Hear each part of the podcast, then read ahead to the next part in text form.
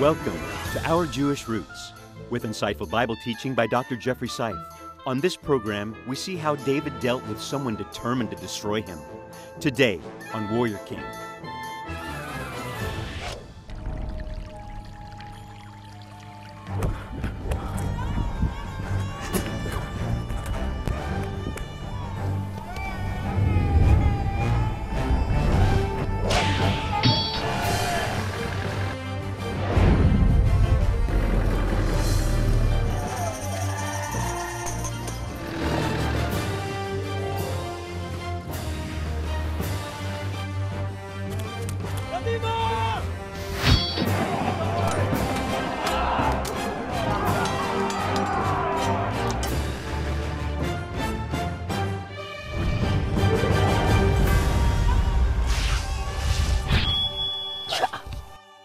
Thank you so much for joining us today. I'm David Hart. I'm Kirsten Hart. And I am Jeffrey Seif.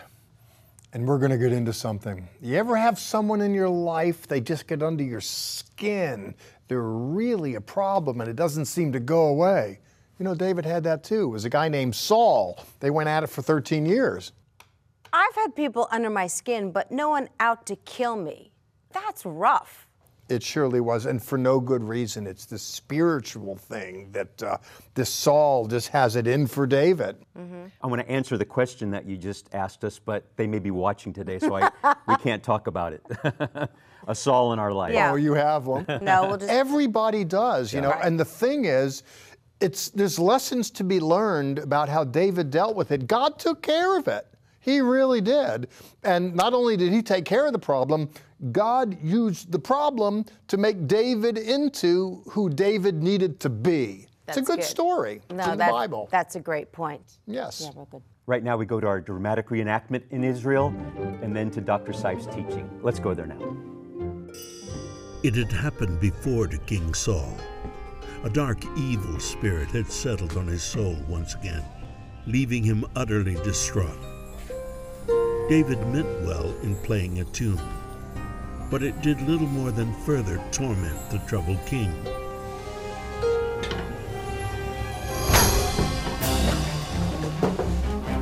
David was gone for now, but the evil spirit remained, taunting him without mercy. I am sure that it was extremely painful for David. And I want you to get the point as well. And why is that? Because it can be extremely painful for us. And what's that, pray tell? When we are not only abandoned by friends and associates, not only disappointed, but out and outright betrayed. It's tragic. Sometimes there are people we serve them well, in response to which we get not just disrespected, but they unleash forces upon us that look to knock the legs out from underneath us. Sometimes we can take our friends and weigh them in the scales and they can come up wanting. And why is that? Because much as we try and love them, they come after us with a vengeance. And that's tragic, isn't it? That we have to be on the defensive, that we have to be on the ready against friends, people that we serve, people that we've loved. That's where the warrior King David, well, he's not a king yet, but that's where he finds himself. And maybe this is his training on the way to be the king. What do I mean by that? You know the story. David entered into a world against the backdrop of Saul's demise. Saul was vested with authorization to be the king to lead the people, but he wasn't leading the people, he was bleeding the people. He was feeding off of them instead of feeding them. And why is that? Well, it was all about the house of Saul. It was all about him um, benefiting from the position that he had instead of using his energies to be of a benefit to the community. Well, God finally says, I can't work with this man anymore. He just won't repent. He, he, he's not teachable. So the word to Saul from the prophet Shmuel is enough already. The Lord went to uh, someone else, David, David, and he found in him some stock that he could raise up and use. Now, what's interesting, part of David's being raised up was him to have this titanic struggle with the man that he began serving. And isn't that tragic? I don't know if you've ever found yourself in a place where the world has turned on you. Here we're in a home where there's some love, people working together. And you've heard the expression that a man's home is his castle. Uh, and the reason why that is is sometimes the world outside can be so very precarious. Very tumultuous. So we retreat into the confines of our own home. But what do you do when your own home, when your own safety zone turns on you? David had that happen. His whole world turned upside down. He learned to rely on God. But the same God that he was relying upon was the one who was counted upon to send the troubles. If you look in uh, 1 Shmuel chapter 19, we're told in verse 9, Rvatihi ruach el Shaul. And an evil spirit from the Lord came upon Saul. I don't know that God's in the business of dispatching demons. The point is, the Lord allowed it to happen. And so, why is it that the Lord allows bad things to happen to good people, or why He allows His people to have bad people assault them? Well, we learn to trust in Him to be sure. It seems to me that if we're going to be champions, we have to learn to bear underneath difficult burdens and weights, and that makes us in the process. David was a king. He had to learn his craft, learn about trusting in God, learning about how God can deliver from bad people and bad circumstances. David learned that and he became the warrior. He was forged in the furnace of affliction. There were many things that David learned, by the way, because of the difficulties that he experienced, difficulties that served him well. And I want you to know that the difficulties that you experience in life, if you're walking with the Lord, can serve you well as well.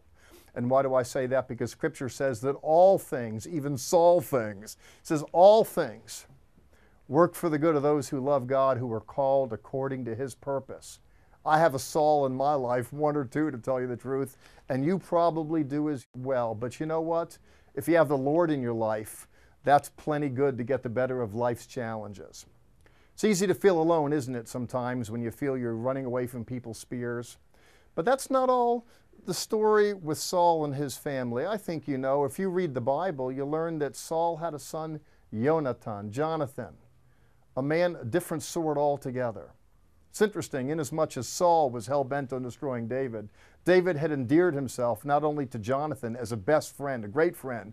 We're going to look at him in a moment, but not just that, but even Saul's daughter fell in love with David. Go figure an upside down world, isn't it? And sometimes an upside down world is the kind of world that God uses to get his people right side up. And so when we look at the story of our warrior King David, we learn about Davidic leadership in Goliath like times, and we learn how he used difficulties to make that man who he was. David and I had become the best of friends. Despite my father's attempts to have him slain, David remained intensely faithful to the throne. Our friendship had now become the one link that kept him alive. We laughed together, perhaps in doing so, hoping to forget my father's rage. David asked me to be loyal and kind. I agreed, knowing I could never find a better friend, one who, in the future, would replace my father as the King of Israel.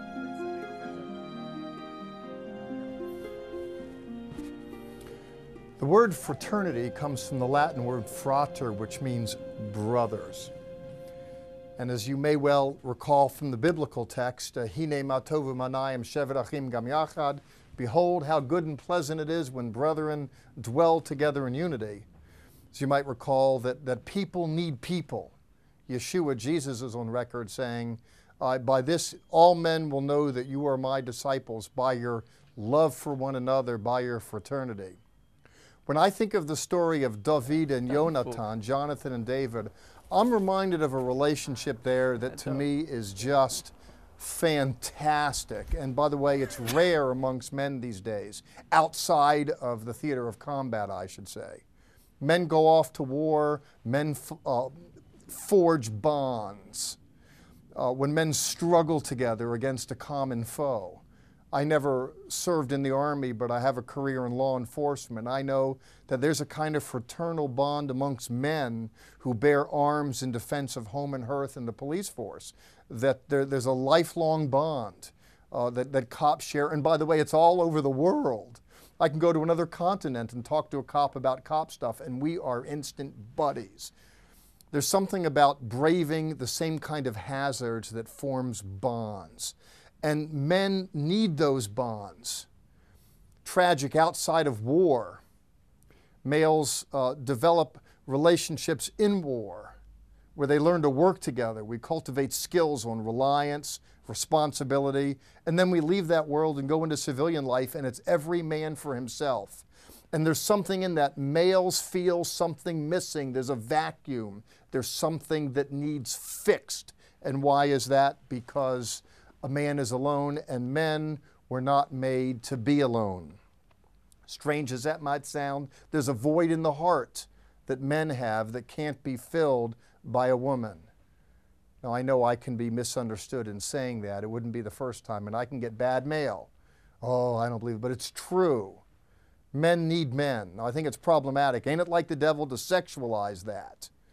Uh, I think that indeed is problematic. Uh, when I look here in the, in the sacred text to see about the sacred bond between men, let's not even think of sexualizing that. I believe the Bible legitimizes relationships between Adam and Eve, not Adam and Steve. But I want you to see this in uh, Shmuel, 1 Samuel chapter 20 and verse 16. Vayik wrote Yonatan in Beit David, and Jonathan made a covenant Karat Barit, he cut a covenant. He, he, he made a covenant with, with, with David. And we're told in verse 17, and Jonathan caused David to swear for the love that he had for him. For he loved him as he loved his own soul. I believe there's a longing for that, by the way. I believe there's a need for that. I can't tell you how, as a police officer, I would love just to sit around in uniform with other men. Maybe there was a fight, there was an incident, something we, we, uh, uh, we, we work together to break up, and then there's a kind of camaraderie where we connect and we process what happened. And oh, for the joy of that. And to me, it's tragic how that's missing outside of that culture you know, I've had some experience serving as a firefighter as well, where we, we debrief, you don the bunker gear. You, you know, most people are smart enough to run from a fire. Some people are dumb enough to run into it. Uh, but there, there's a, I, I say that tongue in cheek, of course, they're not dumb, they're heroes. The point is that when people work together in a common cause and a common struggle, it forges alliances that wouldn't otherwise be there. And we need that. I believe that God's people need to recover that. The Bible says, Hine matovu manayim sheverachim gam yachad. How good and pleasant it is when brothers dwell together in unity. Hear me. Mister, you might have a lot of talent, but you are not going to excel. You're never going to reach what you could otherwise be if you forever want to go it alone in life. Find good friends, cultivate those bonds, be faithful to each other.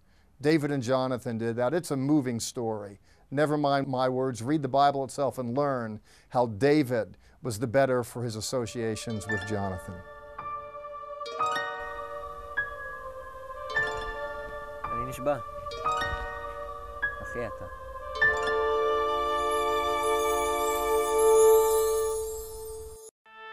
Our resource this week the Grafted In Necklace. Wearing this lovely sterling silver rendition of a classic messianic symbol shows you recognize the Jewish roots of your Christian faith and stirs curiosities and witness opportunities with this tribute to light, the Lord, and abundant love. For this resource and more, call 1 800 Wonders or visit us at levitt.com. If you only watch us on television, you are missing additional content available only on our social media sites Facebook, YouTube, and Twitter. You can always visit our website, which is home base for all of our ministry activities and information. There you can sign up for our free monthly newsletter, watch the TV program, or visit the online store. Join us as we tour Israel and Petra. Please contact us for more information. We would love to hear from you. I love this series, Warrior King. It's all about David like leaders for Goliath like times. I want to thank you, by the way, for rising to the occasion with that David spirit and throwing some energies against the troubles of the day. Whether it's a stone, whether it's an arrow, whether it's a dollar, people invest energies in order to propel God's work forward and keep back the prevailing darkness.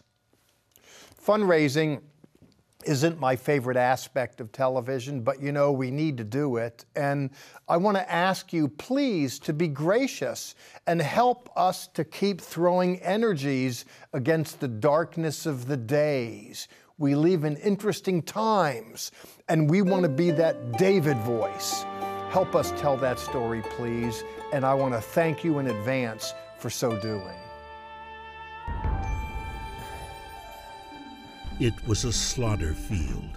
Never before had King Saul ever witnessed such carnage.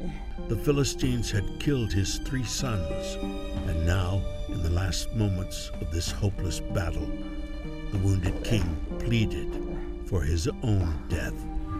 Loyal to the end and gripped with fear, his armor bearer refused the king's plea. And so it was that Saul would use his sword one last time.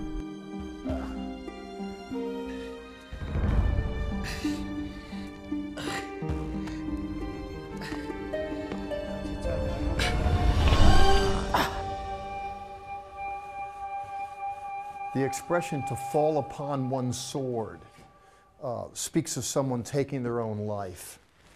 And we're at a place in David's life where he's learned that his nemesis has fallen upon his own sword. Saul is dead, and Jonathan along with him.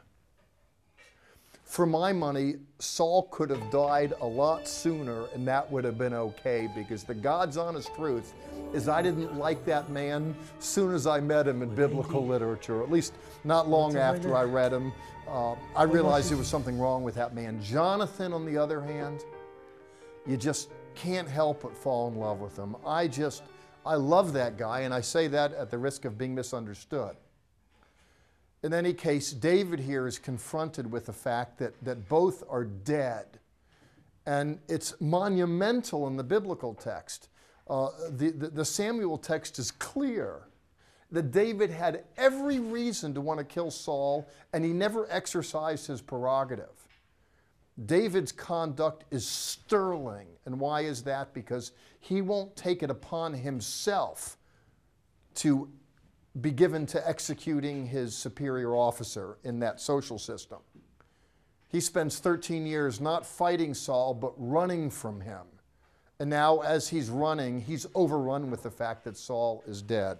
We uh, come upon that story in 1 Shmuel, 1 Samuel, very simply in, in uh, verse 4 at the end.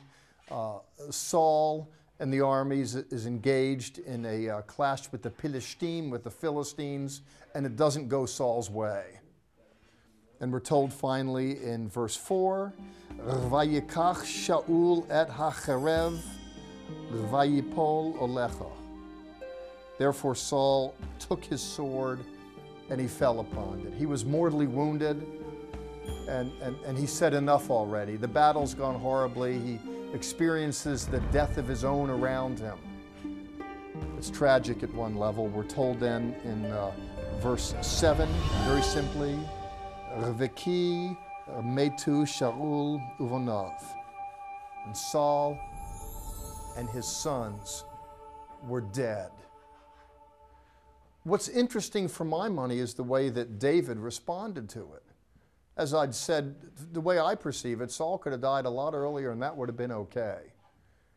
I would imagine David could have been tempted to just deep, uh, you know, breathe a deep sigh of relief, but it wasn't the nature of the guy. David, and this is really interesting, I think, and it's evident, uh, and you'll hear David in his own words. David was mournful over it. David had been running from that man for 13 years, and you know what? God used that tough guy to grow up David.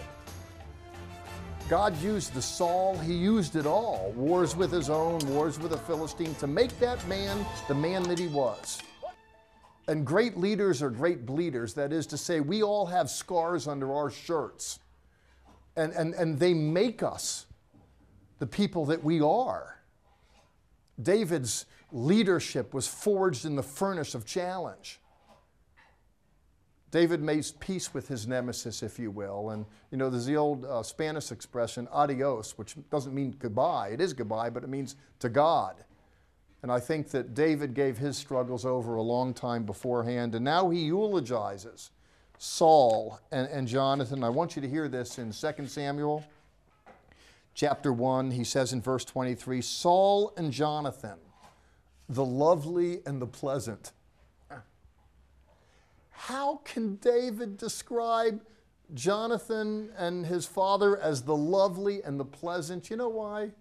I mean, you can be vexed over somebody that's really been messing you up for years, you know, but you make peace with it and you just say, God, whatever.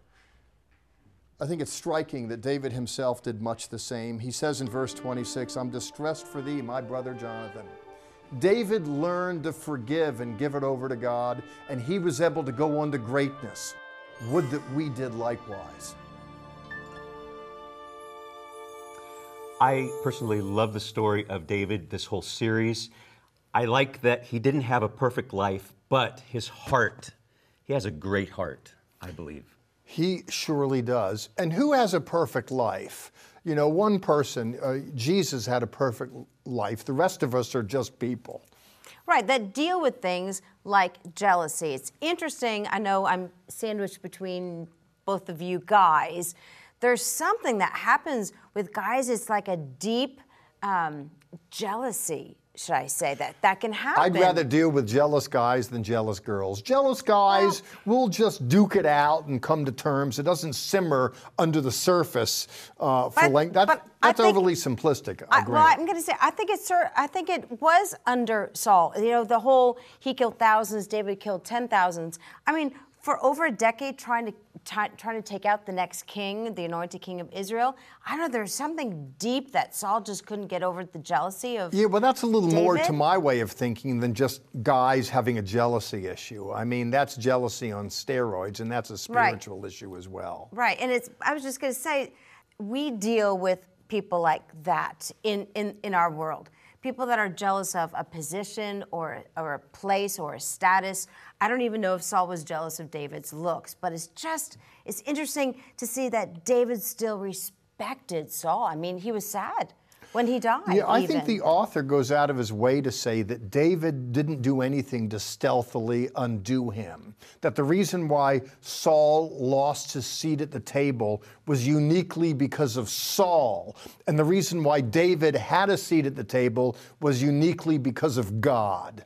I didn't mean to throw you guys under the bus. Women can get catty. Yeah, yeah, yeah. Get, but, but, it's the, something we all deal with. We all deal with, right. you know, like at the outset of the program, we all have a Saul in our life. I mean, there, there, there's we all have a stone in our shoe, you know, that, that something goes ouch when we look at webs of relationships. And, uh, you know, God used it to make David who he was, to be sure. It's true. Our daughter in law has gone through a situation with a boss recently in the past few months that has just tried to undermine her. And our daughter in law has been extremely respectful of her position. And I see that with David also, that David, even in the midst of hiding out in a cave away from Saul, was respectful of Saul's anointed positions. Just very interesting. To be sure, even when he's victimized by it all, he goes out of his way. I mean, his performance is sterling. I need to be more like that. I'm willing to get in there and fight. You know, I'm not a nice guy at the end of the day sometimes. I'll duke it out. There's more news about this. We'll be right back. Our Jewish Roots is more than just a television program. See what you are missing on our social media outlets. On Facebook and Twitter, you'll find our daily Name of God devotional current news articles, the Bearded Bible Brothers, and more. On our YouTube channel, you'll find Faith Foundations, music, interviews, the Bearded Bible Brothers, and more. Or find everything on our website, levitt.com. We invite you to keep in touch and join us on social media. We have many biblical series that we've brought you in the past. If you would like to see some of those that maybe you've missed, go to our website, levitt.com, and click on TV, and you will see those series. Right. We have so much to offer online on our website. Find us, we make it easy. And something else that is easy is the way Chaim Malespin shares the gospel. Let's go to him right now in Israel.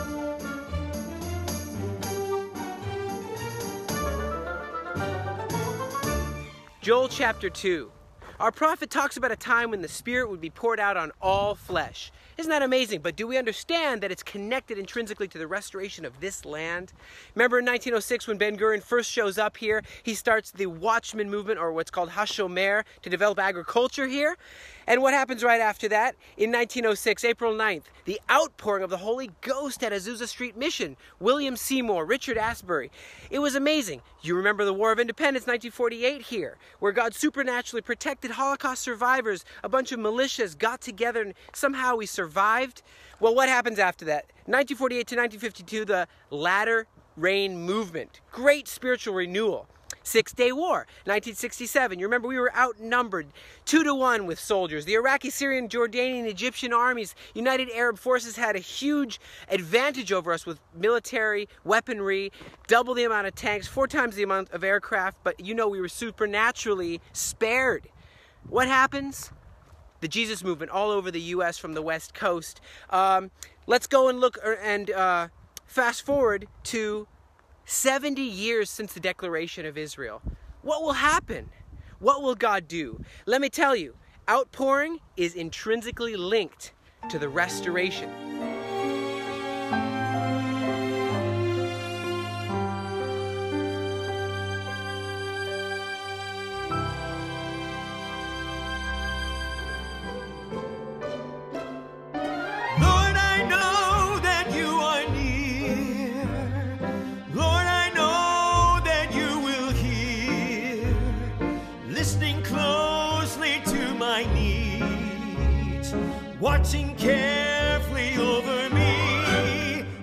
Lord, I sing and dance to you with praise, in love and worship all my days.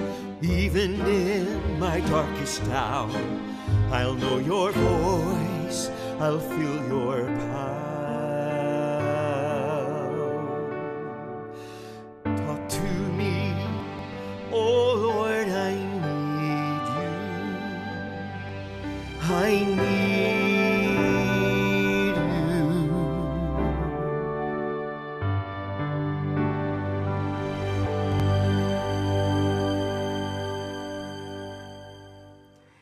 Chaim, for your words. You are one of the most positive, upbeat people. Great thing about Chaim, he doesn't let people get him down. King David did the same thing. Boy, and that's really a great characteristic. We all should have some of that. Right. I want to be like him. Me you too. are. you are. You really are. Both of you. Well, thank you. Sorry I threw you under the bus with the It's men's jealousy thing earlier. When I grow up, I want to be like Chaim. he is wonderful. You're wonderful too. Time to go, however. So as we go, Sha'alu Shalom Yerushalayim. Pray for the peace of Jerusalem.